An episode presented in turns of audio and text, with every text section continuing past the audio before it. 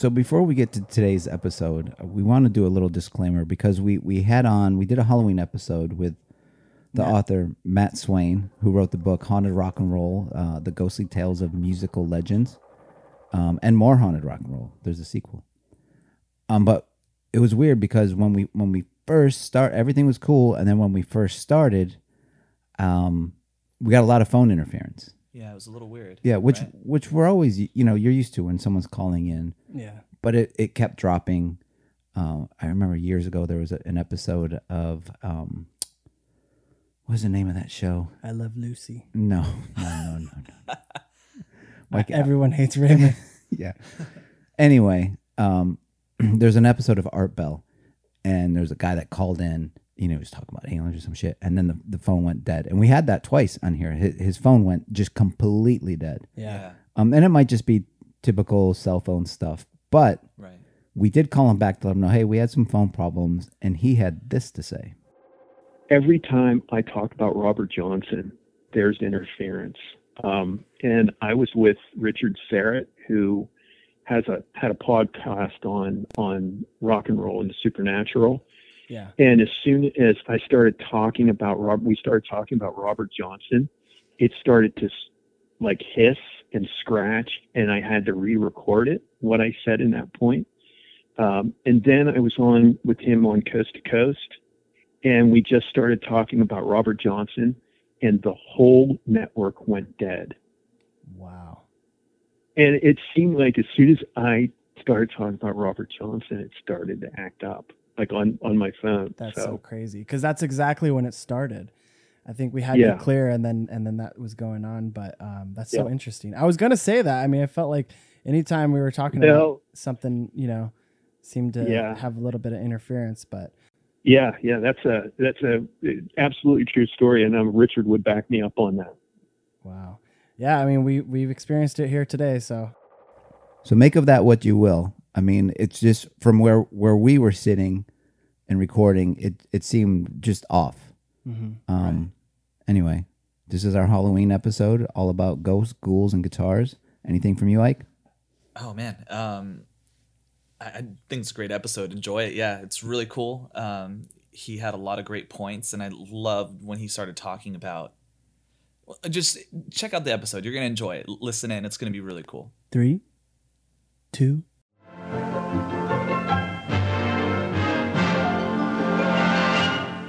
And now, on with the show. Did you ever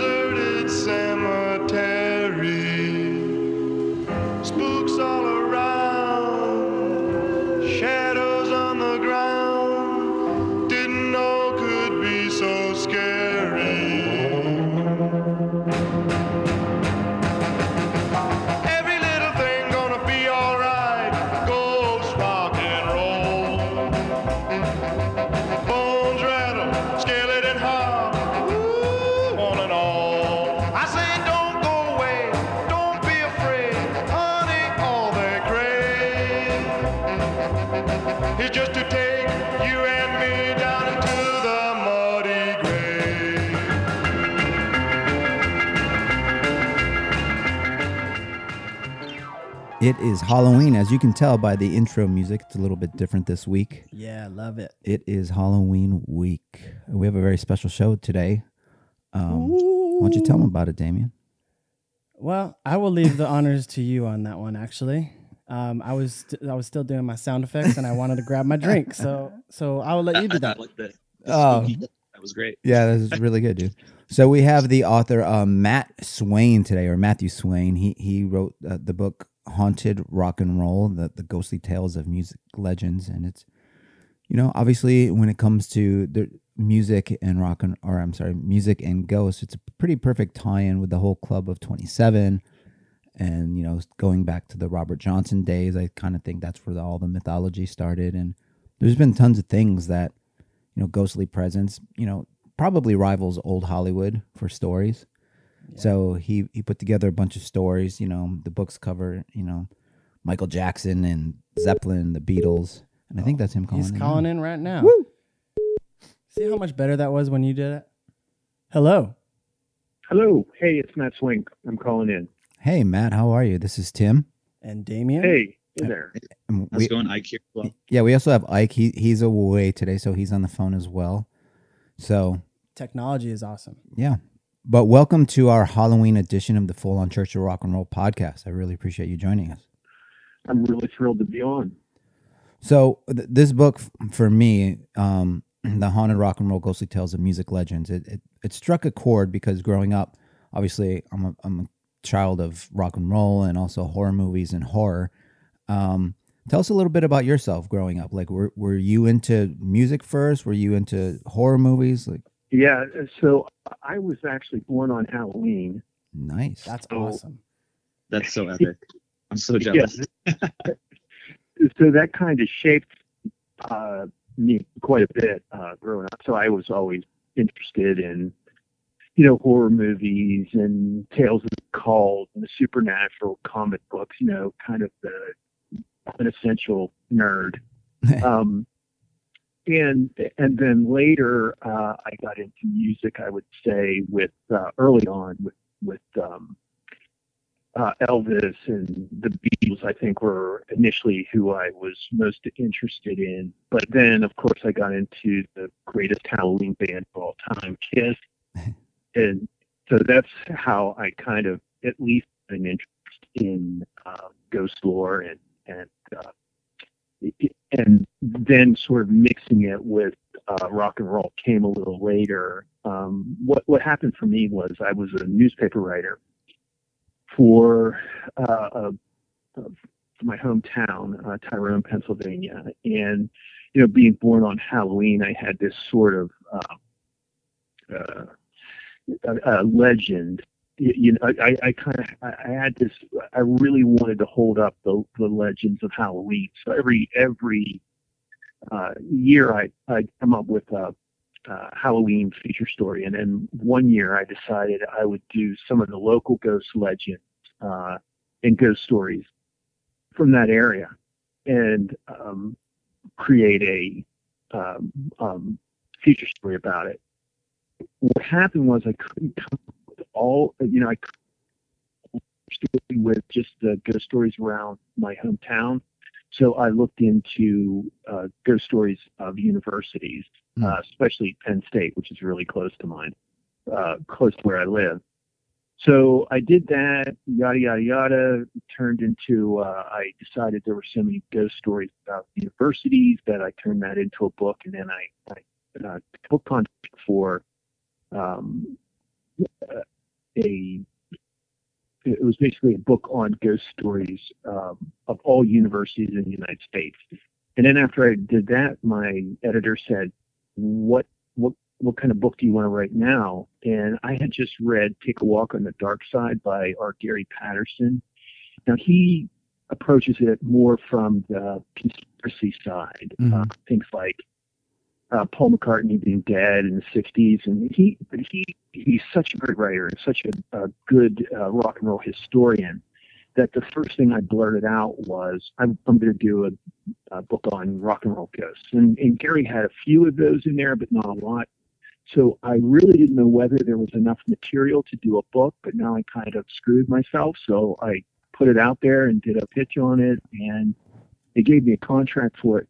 So I just started investigating, and I was just blown away Mm. with the number of uh, rock and roll ghost stories out there. I, I in fact, you know, I, I did two volumes and I probably really, I think I only scratched the surface of what's going on.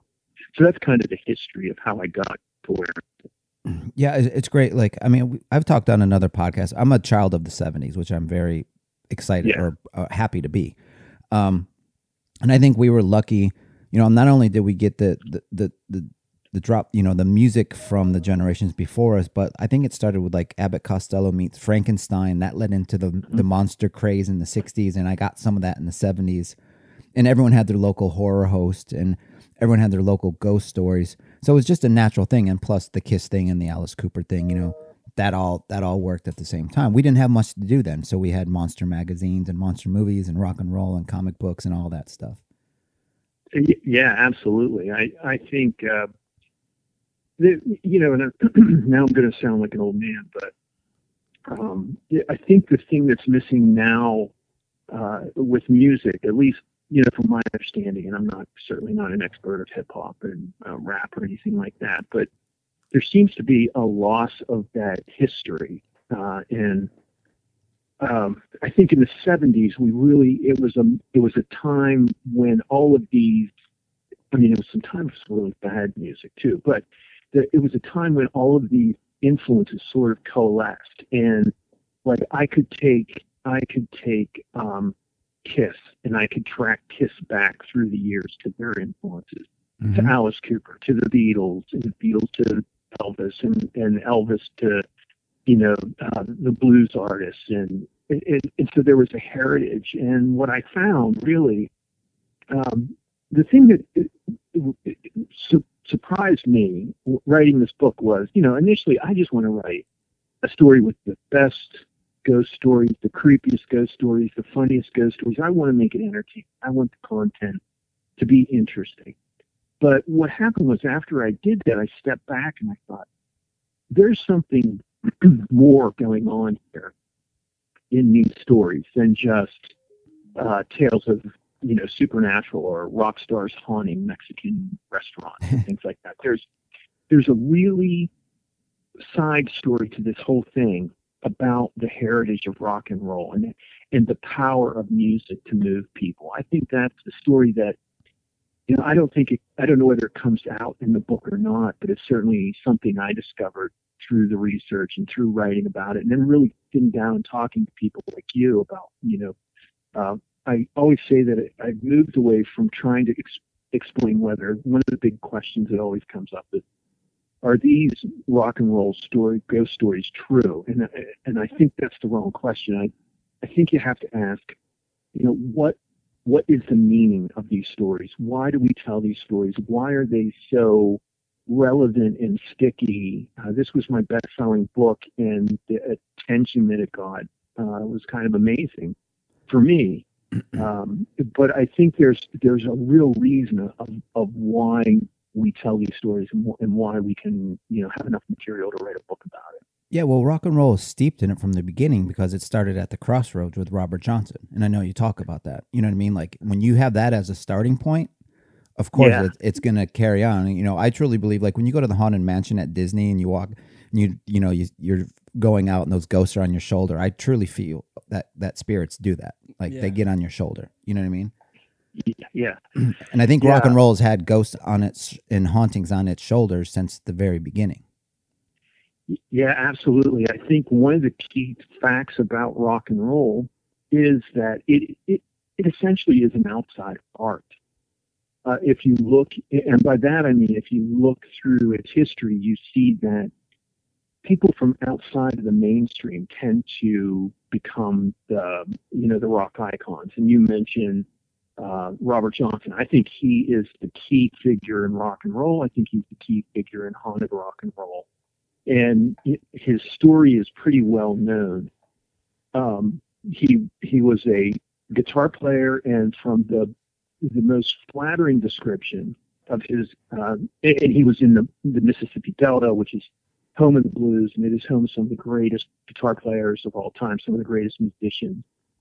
And the most complimentary thing I think anyone said about Robert Johnson's guitar playing was that he was okay. He was mediocre. Now, around these guitar legends, I'm sure it was difficult to be good in their eyes, but he tried very hard to become a, a blues musician. I think he saw that blues musicians had, um, you know, the most fun and they probably had the prettiest women. So he wanted to get into that. And, you know, you, can, this is like history here because people like Son House talk about uh, Robert Johnson and he, you know, historians have interviewed Son House and, you know, they said that he was just kind of an annoying kid. And at one point they got rid of, they, they basically threw him out of the circle of blues people. They, they just picked on him. And, and I think at certain points they just, they totally ignored him. And then he disappears for a year. And then flash forward almost exactly a year. He comes back. Uh, the, the, one of the coolest stories that I've I've heard of this account was that Son House and some of the other blues players were at a juke joint, and and um, they went outside during a break to smoke cigarettes and have a you know have a drink, and and BS out there. And as they were out there talking, they heard this incredible sound, this music that was coming out of the juke joint, and they looked around. They're like, "Well, we're all out here, so wonder who it is." And some of the description was it sounded like two people were playing this guitar. So they went in expecting to see a, a, a, a guitar duo, and it was just one guy. Lo and behold, it's Robert Johnson. And he is playing this music, and he seems almost possessed when he's playing it. And in the spotlight of this juke joint, probably a bare ball, uh, light bulb shining down on him. Apparently, he had cataracts, And as he would look out in the audience, you would just see his eyes kind of glow. Hmm. And so it, it doesn't take much uh, for these imaginative people. And it's a, you know, of course, it's this legend um, in this area before that Robert Johnson sold his soul to the devil at the crossroads. And the, the essence of that story is you go to the, the, the crossroads um, and the, you bring along a guitar. In this case, Robert Johnson brought along his guitar. And if you're there at midnight, this man in black will show up, and it ain't Johnny Cash, it's the devil. and uh, he, he will uh, proffer you a, a contract. And if you sign it, you give him your soul, and then you get your desire fulfilled. And Robert Johnson's desire was to be the best uh, blues guitarist in the area. And if for the next two and a half, three years, it ends up that's what happens. He becomes a great blues player. Uh, you know, he is gets everything he wanted. He gets the wine and women and the song, and then he dies a horrible, gruesome death. Um, that a lot of people say that that was the devil coming back on the contract to collect on the contract. So, incidentally, he dies at 27, according to to the, the you know the historical records aren't exactly clear on this, but it sounds like he he dies when he's around 27. Hmm. So if you if you think about this, think about how this uh, has um, influenced rock and roll. First of all, you have 27 Club, which Yeah. is this propensity for rock and roll artists to die at 27. But you also um, have uh, the Crossroads. You have the Crossroads Blues curse. Crossroad Blues is a is a song that Robert Johnson played and apparently is cursed. And musicians who have have played it have ended up, you know, having bad luck, if not dying. So it's it's really interesting how what I, I say in the book is that rock and roll really starts with a ghost story, and and that's the story of Robert Johnson. Yeah, it's amazing. And, and just to reference the 27 Club, you had Brian Jones, Hendrix, Janis Joplin, Jim Morrison, uh, I think Kurt Cobain. Yeah. There's a couple of them, but yeah. Um, Yeah, it, and, and you know, you, you as you say, it goes the whole way to Kurt Cobain and, and Amy Winehouse. So it it stretches this 27 Club um, stretches across uh, the entire span of of um, of rock and roll, rock and roll history. Yeah. So And then you, you then you have some people like obviously that's stuff you don't want to mess with, but then you have someone like Jimmy Page who went and bought the I think it's the Bolskin is it pronounced Bolskin Boleskine house, which was Aleister Crowley's house. Um, like that's really taunting the devil at that point because that that's a pretty evil house. I mean, even way before Crawley had it, there was deaths in the 19th century in that house. I mean, it's a, it's a pretty crazy thing to go chase that. Yeah, uh, the Boleskine House is uh, actually kind of one of my favorite um, stories in the book. And, you know, of course, it's uh, Jimmy Page bought it, and it has this, um, uh, as you mentioned, it has a, a dark, dark history, a pretty dark reputation. Um, and uh, it, it goes back to Aleister Crowley. And here's this is another kind of his name crops up quite a bit in not just this book, but in a, in a bunch of books that I write about. But you know, if you think about Jimmy Page, um, he was uh, very influenced by the occult, and I try to make the point that they there's a very easy leap that a lot of people make that occult means devil worshiper, and I don't think Jimmy Page was ever a, a devil worshiper per se. Um, but but basically, when you look, this this is kind of pre-Christian religion you're looking at.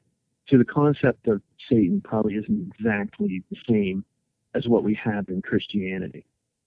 So to say he was a, a devil worshiper, I don't I don't think is is uh, right. Um, but you know he did um, was really interested, almost an acolyte of uh, Aleister Crowley. And Aleister Crowley, you know, he he is from the uh, very early 20th century, Victorian age, and you know the Victorian age was very staid, very you know highly regimented, and, and Aleister Crowley was definitely stood out because he was into the occult, wasn't afraid to say he was a devil worshiper.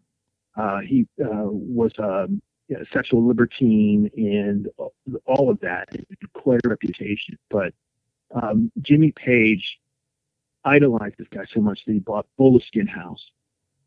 And the Boleskine House, um, ha- as you mentioned, has this reputation. You know, one of the stories is that uh, a preacher, I think, I think it was uh, there was a family killed or a congreg- a church that was burned down by the preacher on the grounds, and it, and they said it was you know the an arson, and the the um, preacher actually set that fire. So that's one of the stories.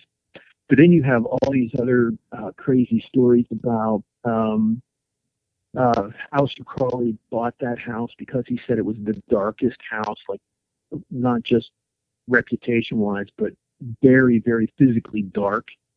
And yet somehow, you know, Jimmy Page uh, is uh, buys the house, and then he kind of adds to the legend too. One of the stories he talks about is um, uh, he, you know, one of the things is like when you talk about these rock and roll stories, people start saying, "Oh, well, they're all on drugs or drinking," and he tells these stories about. Uh, one of the stories uh, about Boleskine House is that there was a decapitation in the house itself, and that if you if if you're in there, if you're in the house at night, sometimes you can hear something rolling down the the hall.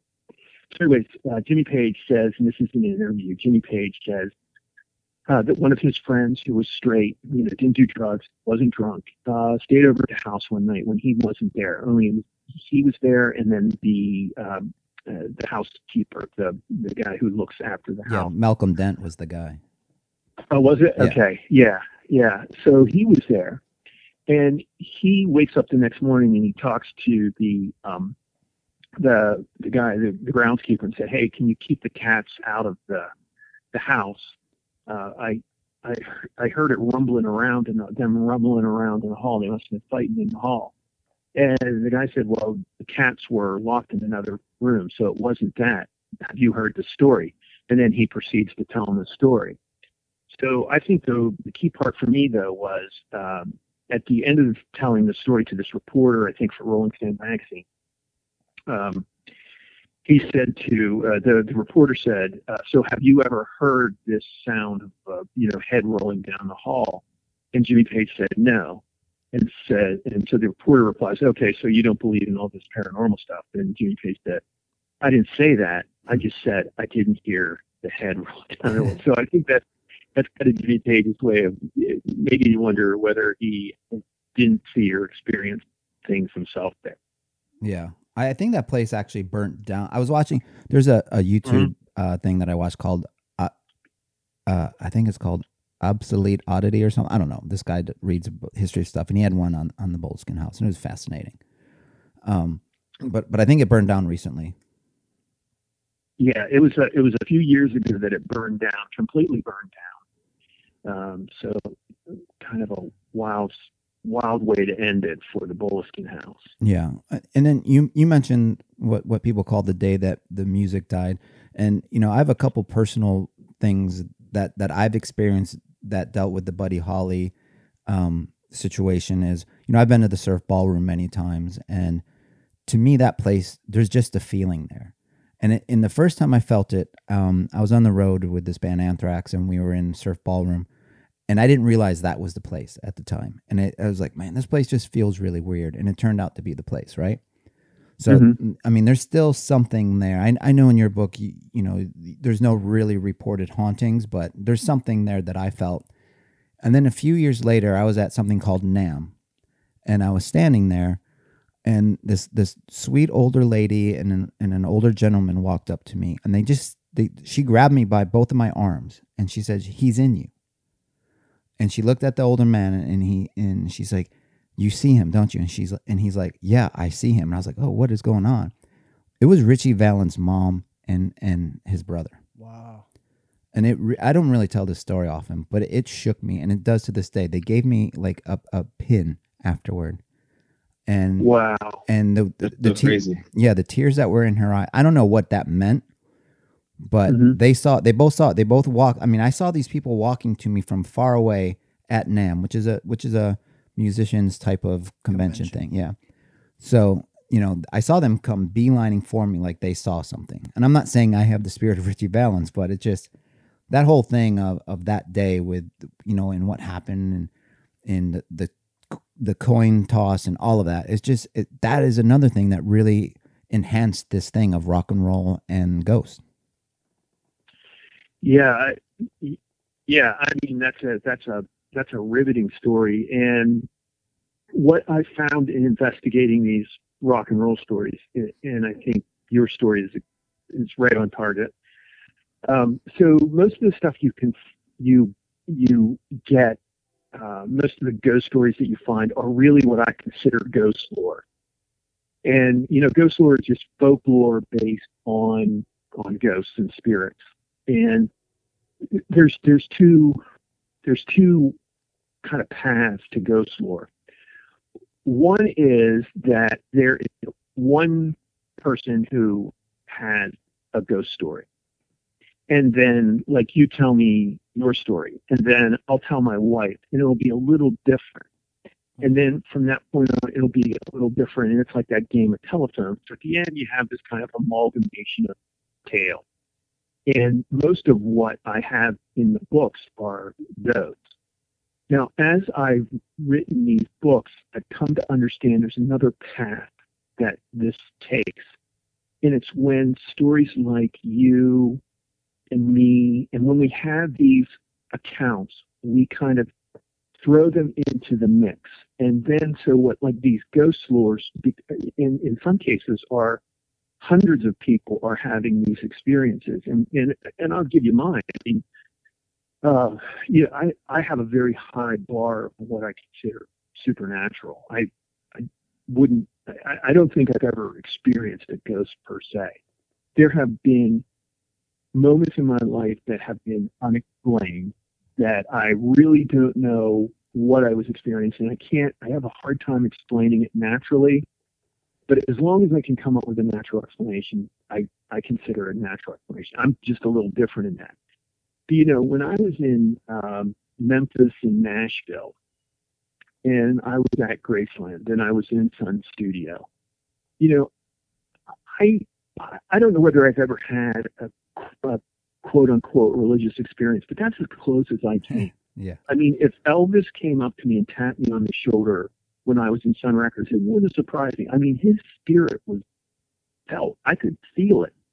Uh, and, and so there's so perhaps this is one way that these rock and roll artists move us to such an extent that that we're in connection spiritually or maybe it's just like a mental thing like when you're in the surf ballroom you can really feel the presence of buddy holly. And, and so there's a lot of different paths that these stories influence us and how we influence these stories. This this to me rock and roll ghost stories this is a cultural artifact that we contribute to. Everyone contributes. Hmm. Every fan every musician can contribute to this kind of cultural artifact that you know for me is important because this is a way that this history and this music is going to live on hmm I, I agree 100% i mean it, and that's it's almost like a, a community in that way and you you hear the stories. I mean, even people. Th- there's a great one of Brian Johnson from ACDC, who's a no bullshit person, right? And he and, Right. he and he tells of the story of Bon Scott's ghost visiting him while they were recording Back in Black. I mean, when, you know, when you hear that story, and you know, some when I first heard it, I'm like, he's just covering up for the fact that you know Malcolm and Angus took Bon Scott's lyric book and uh, whatever the case is. But it's it's a riveting story because like that's a guy who has no no reason to lie about something like that. And when you I saw a video of him talking about it, you can really tell when someone saw or felt something. Yeah, I, I uh, there were a few of those Bon Scott stories that I uh, particularly interesting.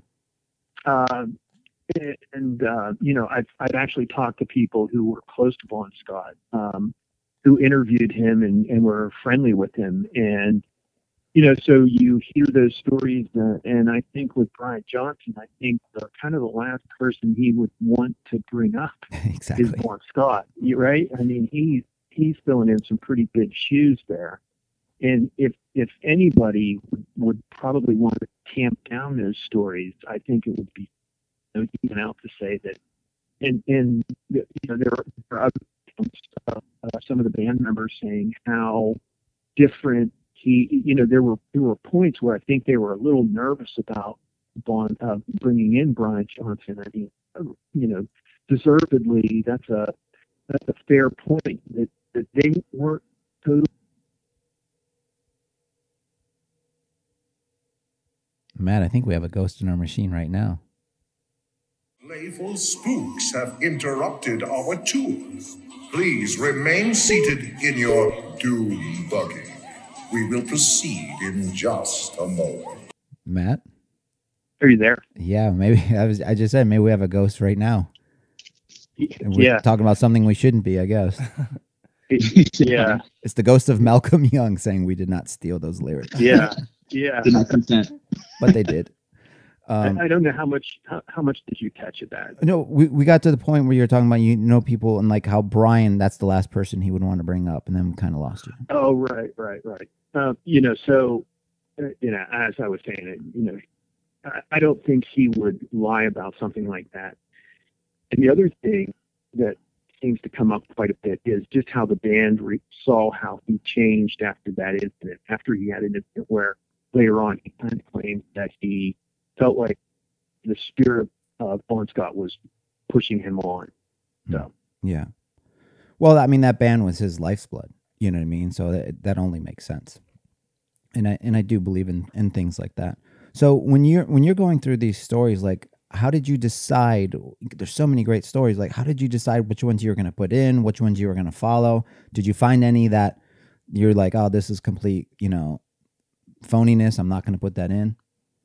Yeah, there there are a lot of those, but so I just one of one of the things that happened to me is uh, when I was writing the book on university ghost stories. Apparently, what people do, you know, I'm fine with the ghost lore. But there's a lot of fake lore out there where a person just completely makes up a story, just you know, for goodness how, reason. But when I did the university ghost story, I do think I picked up one of those that that wasn't really verified. So what I tried to do here was use uh, either blogs that have good reputation, websites, books, newspapers. I tried to get ones that had multiple accounts in it. So there were some that I am super intrigued about, but I didn't include in the book in either one of the books. But there was one particularly of uh, Pete Townshend was playing a gig in Ohio. The Who were, playing it in Ohio, and in this story, he swears that he saw Keith Moon in the audience or uh, at, at the at, at the top of the stadium steps. But I could never verify that not find that anywhere else or that reference. So it could be that someone just made that up, put it in a message board, and in some of me. But, but and there were several other ones that I thought, boy, if I could just get it verified, if someone just wrote it in a in a book that I could have a a decent source. So so those were that, that was kind of my my standard. Ha- having you know, again, I think the the thing is like some people say, well, no story's true. It, when you work with these this ghost lore and folklore and ghost stories, you know, truth becomes not paramount to me because for me the story is, itself is important.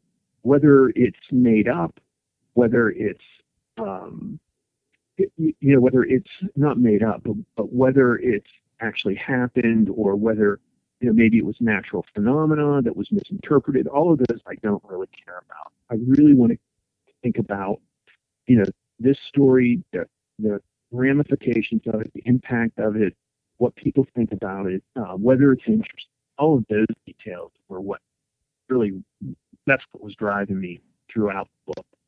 Yeah. It's you know it's it, you, you mentioned the Who because they had that great tragedy in in '79 in Cincinnati, and Yeah. I saw them three days after that. So they played Buffalo the next day, and then they had a day off. Then they played. I grew up in Cleveland, so they played the Richfield Coliseum.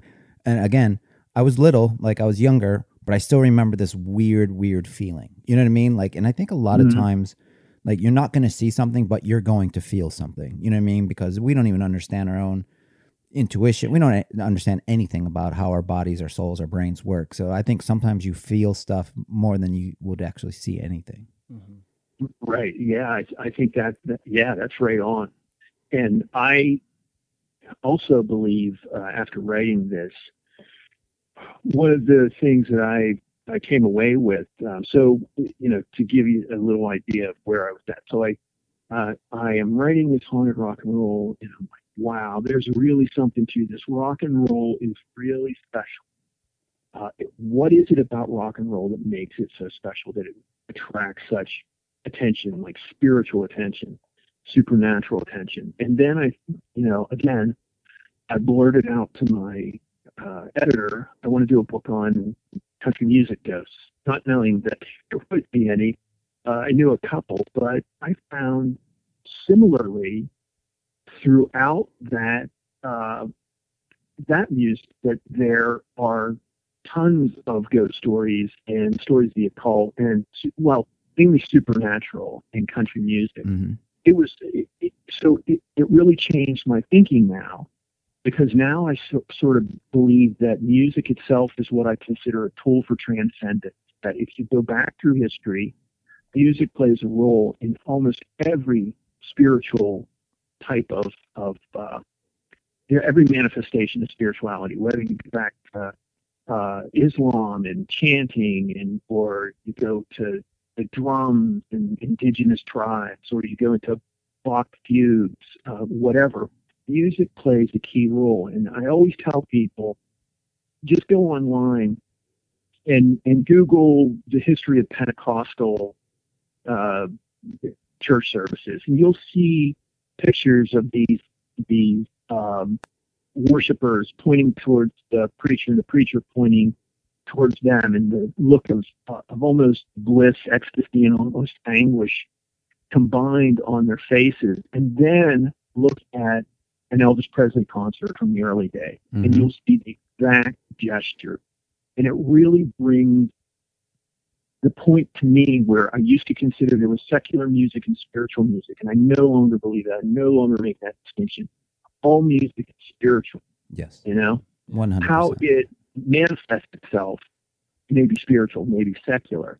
Um, I don't want to go down that road, but but uh, I really believe that there is just something spiritual about it, and I I think the reason these books did so well is because fans recognize it. Fans may have uh, experienced, like you have and like I have, that connection with these artists, and so it doesn't actually shock them to to consider that that um, rock and roll might ghosts might still be around. You know, these guys might still be hanging out. Janis might be still hanging out.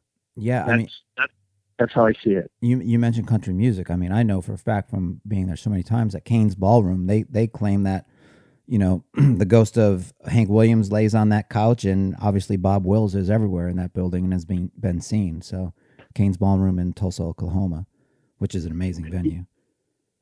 Yeah, yeah, right. I mean, it's it's a lot like rock and roll. I, I think the difference would be that rock and roll rock and roll ghost stories tend tend to have a little bit more of an edge to it, a little more darker. There's there's not a lot of Aleister Crowley stories um, uh, around Loretta Lynn or or Johnny Cash, but I do believe that Johnny Cash was one of the early ghost hunters. Hmm. Uh, so a lot of people don't know that, but he had a very uh, uh, profound interest in in uh, the supernatural, not just spirituality, but supernatural too. I'd say spiritualism and and and so it, it's kind of fascinating. Yeah, you you also mentioned there's a there's a building, um, which which I like what you like you mentioned again the surf ballroom and and you mentioned uh, Eagles Ballroom in Milwaukee, which I've again I've been there many times, but that's just in Mhm. it's in such a weird place because a the Dahmer killings happened across the street. Uh, the McDonald's out front is where you know they they actually basically found out where he was because that the the little boy went and banged on the windows. I mean, all that stuff's still there. And then when you go inside, there's the underground pool. Like that is a place that has so much energy. I'm not saying it's positive or negative. There's just so much energy in that building. You know what I mean? You realize it was an old dance hall on the top in the past, and you just, regardless of who you're seeing now, there's such a history. And and I just think those, I don't know if it's like um, a spiritual uh, um, imprint that's placed on that on that venue like other venues, but there's something special there too. Yeah, I mean, there's uh, so the other thing is I'm not a ghost hunter or anything like that, but I do try to I did try to interview you know, ghost hunters or people who have some type of more of a you know a like they documented the hauntings and what you find is that some of these places they consider they have residual energy they call it. And so like the surf ballroom what you might have been picking up was a residual energy and they might these ghost hunters might also say like the rave eagles club which is in milwaukee uh, that supposedly buddy holly haunts uh, that's residual. And then i didn't find on my first book i think but i followed up in the second book that the crash site itself uh, uh, buddy holly's crash site uh, in Clear Lake, Iowa. That site itself is rumored to be haunted, and you know some of the stories are that you can hear. Uh, if you go there on February 3rd, which 1959 was the, the day the music died, if you go there, you can hear the sound of, of metal scraping together, Hmm. sound of a crash, sound of screams, uh, and they, those ghost hunters would consider that some type of residual ghost or residual spirit. Um, so, and then there are other stories when you have this kind of personal encounter. And one one of the witnesses that I forget where I got this story, but he said he was there on February 3rd on, at Clear Lake, and as he got to the memorial that they have for Buddy Holly, things started falling off kind of randomly from the the uh, the little trinkets that people would would put Oh. on this monument, which he interpreted to be some sign that there was what they would call an act upon. It's it's fascinating. I mean, it, it must have been, you know, it's funny because we we talk about rock and roll with all this, and you know, like we said, the ghost might be on their shoulders, but it it could happen in sports too. I mean, I think of the Kobe Bryant crash, similar to the Buddy Holly crash. Yeah, I mean, I think that's a I think that's a fair point. Um, but but g- getting back to the uh, the Buddy Holly thing, I I mean, it's weird because you know you you say that his ghost may haunt the venue in Milwaukee because they played there, but not the surf ballroom. You know, I always wonder like, would ghosts be trapped? I always think they're trapped somewhere and they're not free. So is it a place that they they have good memories of, or are they tragic memories? Like where where does that spirit, where does that loop get trapped? That's the way, you know what I mean? So yeah, yeah. There's there there are a lot of different uh, theories on that. Um, you know, we could actually say, uh, besides like if you have a personal connection. So so here here here's an example. Um, there's a there was a Mexican restaurant in in California where um, the owners of the restaurant were getting complaints.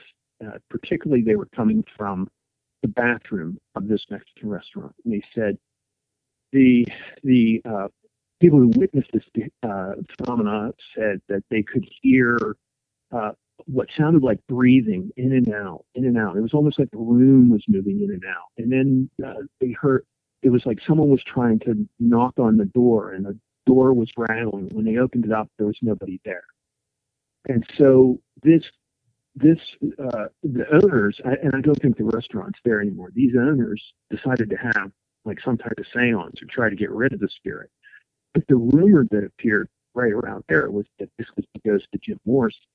Wow. And they said that because that area where the bathroom was was probably where the vocal booth. This was actually uh, a restaurant that was once the headquarters of the Doors in Santa Monica. They said that that bathroom was where Jim Morrison um, uh, would sing in the vocal booth.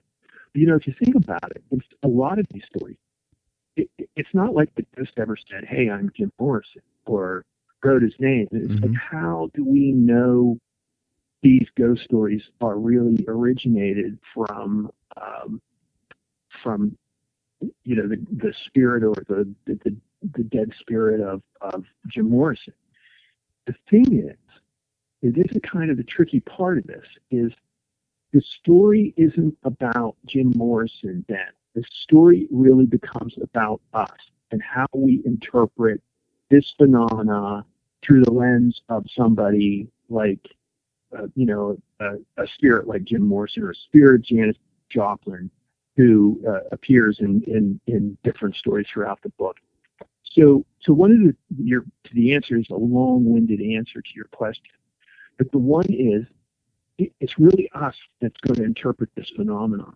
Mm-hmm. And then to extend your question a little farther, well, how can Jim Morrison, how can his ghost be in um, this Mexican restaurant uh, bathroom and also be in Albuquerque, where his spirit is said to uh, haunt his old childhood home? And his spirit also uh, is apparently haunting uh, in, in near, I think it's uh, near Washington D.C., where he, he lived with his his parents as a, as a, a young man, a, a kid actually. So you, really have this idea of um, either we're interpreting this or that somehow what we understand about reality and time and space may, may not be so linear, and that somehow these spirits, you're not interfacing with these spirits, kind of goes beyond this real linear concept that we have that your uh, little soul, like a little puff of smoke, is probably circulating around the area where you died, and it's going to stay there and it's going to be trapped. I mean, some of the, the the theories that I read about would question that belief that you know Buddy Holly stuck in Clear Lake, Iowa. It, it may be something entirely different. Yeah. A couple things. I'm sure there's been a lot of reports of strange noises coming out of bathrooms in Mexican restaurants. Um, Yeah. but but it's it's maybe there is like you know we're starting to you know in in popular culture now everyone's dealing with multiverses. Maybe that in in the land of the undead as well. They could be anywhere. It's interesting because that that building that you're talking about was on Santa Monica. I used to live right down the street. So that building, the hotel where he lived, and then Barney's Beanery with all the Janis Joplin stuff, that's all in the same block. And I wouldn't be surprised if that's just like one block that has so much energy to it because of in Sunset Marquis in that area, like everything is right there. Y- So- yeah, I did. Oh, I'm sorry. Go ahead. No, go ahead. I I was just gonna say, I think that's an interesting point that the two of you brought up. You know, with the ability for spirits to exist outside of what we view as normal time and space, right? Because they're no longer confined to a mortal body. So that's really cool. Like you guys just blew my mind a little bit, and I, I yeah, I think that that's definitely a possibility. Yeah, is. We look at, like you said, we look at everything linear, but we don't even understand what, as mortal beings, what our life is or what we are. You know what I mean? And and we're trying to make assumptions for that, for the afterlife, or or whatever to call it. yeah, I think that um, you know, I think a lot of times with um, you know, with the the supernatural people, kind of that um, uh, you know, they sometimes they get a bad rap. Um, that you know that they're very simplistic about you know this phenomena, that they're very uh, naive. But a lot of what I read, and you know, I'm grappling with it just like you are. And as I'm writing this, I'm like, well, this doesn't make any sense. so I would look for other interpretations. And as you get deeper, these, these, people really kind of thought about it, you know, and, you know, they'll, I, I don't know whether it's true or not, but throw other theories in the mix. The more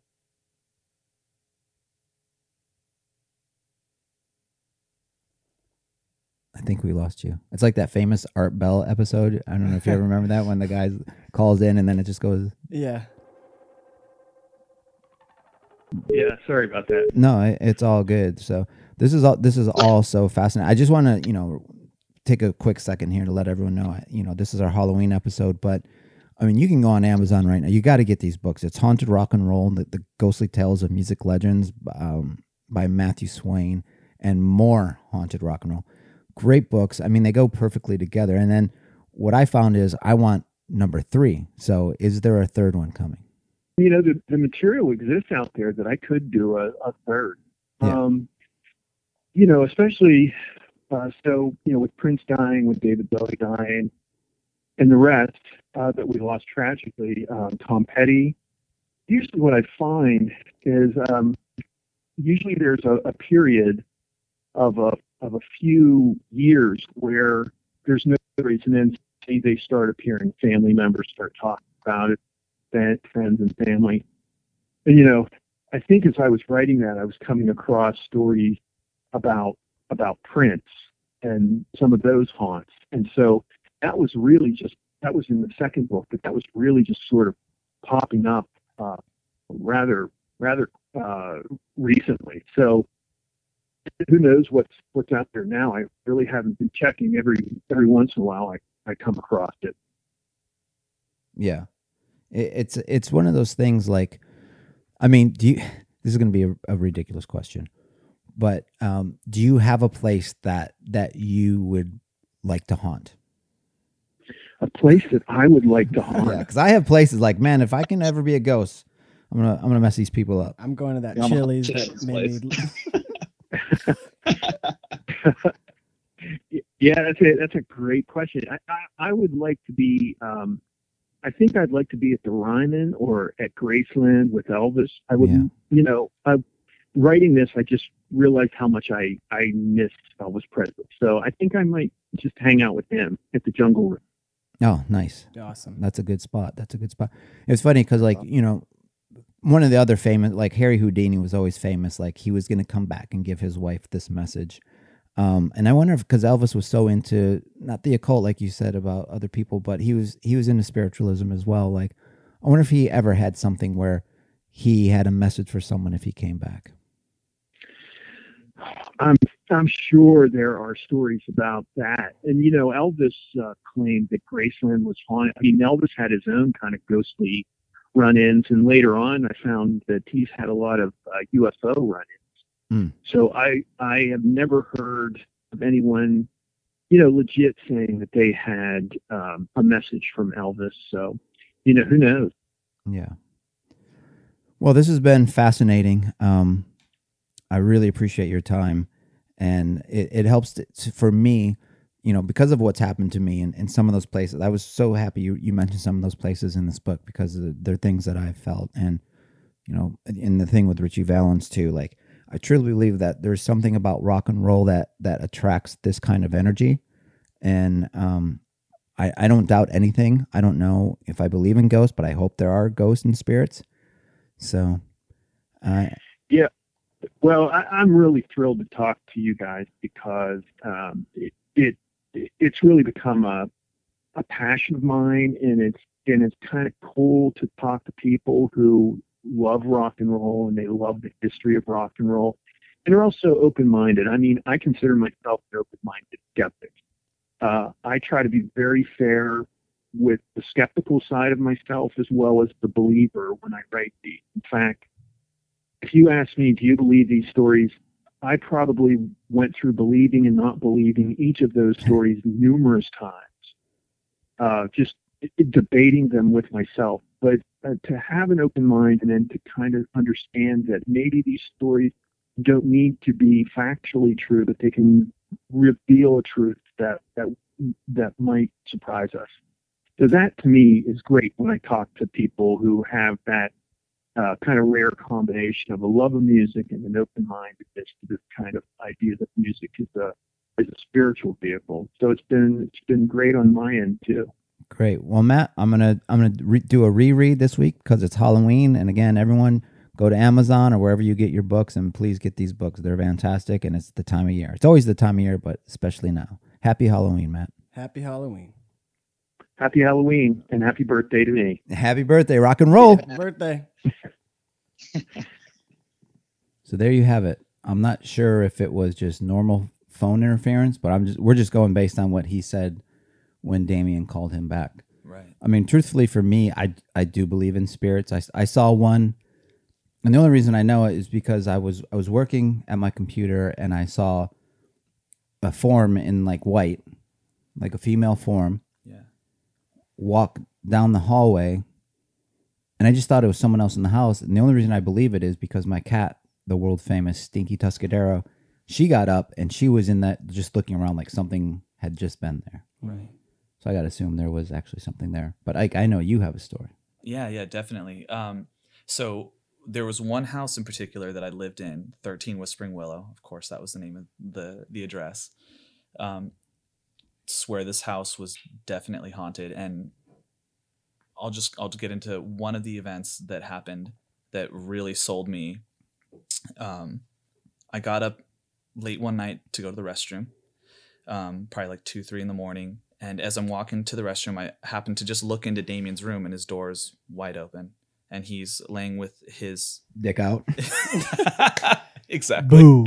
He's laying with his head close to uh, where the closet is, right behind where his headboard is, right. But standing behind his headboard and looking down at Damien was this huge shadowy figure that, uh, not exaggerating, had to be seven, eight feet tall, looking down at him with these glowing yellow eyes and what looked like a Cheshire cat grin. So my heart sank into my stomach. I got ch- I'm getting chills thinking about it right now, and I just I looked away because I was like my eyes are playing tricks on me. I did not really see that, right? And then I build up enough courage to look back into the room, and it's gone. It's not. It's no longer standing over him. So, me being the big brother I was at the time, I was like, I have to go and check his room because if something happens to him, I won't be able to live with myself. So, I'm like trembling, right? I walk into his room and I'm I'm looking under the bed, like behind the bed, and then I'm like, fuck, I have to open up this closet that's right behind him, and if it's gonna be anywhere, it's gonna be in this closet. So I slide the closet door open and peek my head in, nothing, right? So I'm like, okay, he's he's all right. There's nothing in here. It must have just been my eyes playing a trick on me. So I go back to bed, and then I'm telling this same story. A couple months later, while I'm working at this retail store, and one of the other guys was like, "Oh, you mean the grinning man?" And I was like, "What? This thing has a name?" Like I thought it was just like some crazy apparition that like maybe my mind was playing tricks on me. And he was telling me, "No, like the, it's called the grinning man, and it shows up, and it coincides with with the UFO sightings, right? There's like usually a UFO sighting, and then the grinning man will appear, right? So this thing has I've only seen it once, but I just I wonder like what would have happened if if I didn't go check it out or if I didn't see it, you know, in in progress of whatever was about to ha- happen, you know. That that's great. I mean, there's a there's a phenomenon called the shadow people, Mhm. and and we all had a house, and I think a, a listener of ours, Brett Roller, hi Brett, we all stayed in a house, and there was a time where we all had a week of like sleep paralysis, where we you know wanted to scream and no one could do it, Yeah. and then there would be the same shadowy figure. I saw it above my bed, and it was at the end of my bed too. And for years, I would tell people this, and I just put it aside.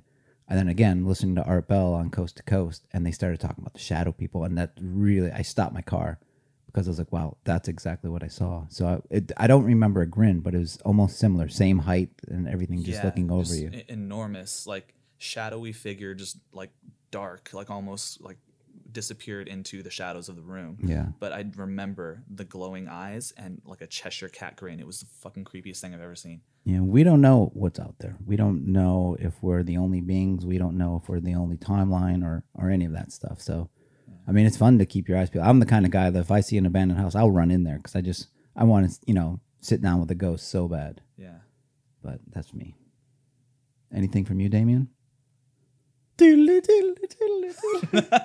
I hope everyone has the best Halloween.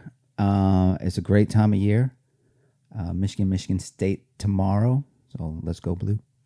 what I do want to say is if you haven't seen Hubie Halloween, Yes. you should spend your Halloween watching Hubie Halloween. It's on Netflix and it's a it's a instant classic for Halloween. It's a it's like the Chris it's like uh It should be the next Christmas story. It's like Christmas story for Halloween. Yeah. It's absolutely pure genius. It's a good I was just like holding back because I know a lot of people are gonna be like, I can't believe you said that. But just Got watch Colin, it. It's got Just Colin watch it. Quinn in there for like seven seconds, and it's amazing because it's Colin Quinn. Yeah, just watch it. Yeah. Happy Halloween. Happy Halloween. happy Halloween. Whoever is bitten by a werewolf and lives becomes a werewolf himself. Oh, don't hand me that. You're just wasting your time. The wolf bit you, didn't he? Yeah. Yeah, he did. You wouldn't want to run away with a murderer, would you? Oh, Larry, you're not. You know you're not. I killed Bela. I killed Richardson. If I stay here any longer, you can't tell who'll be next.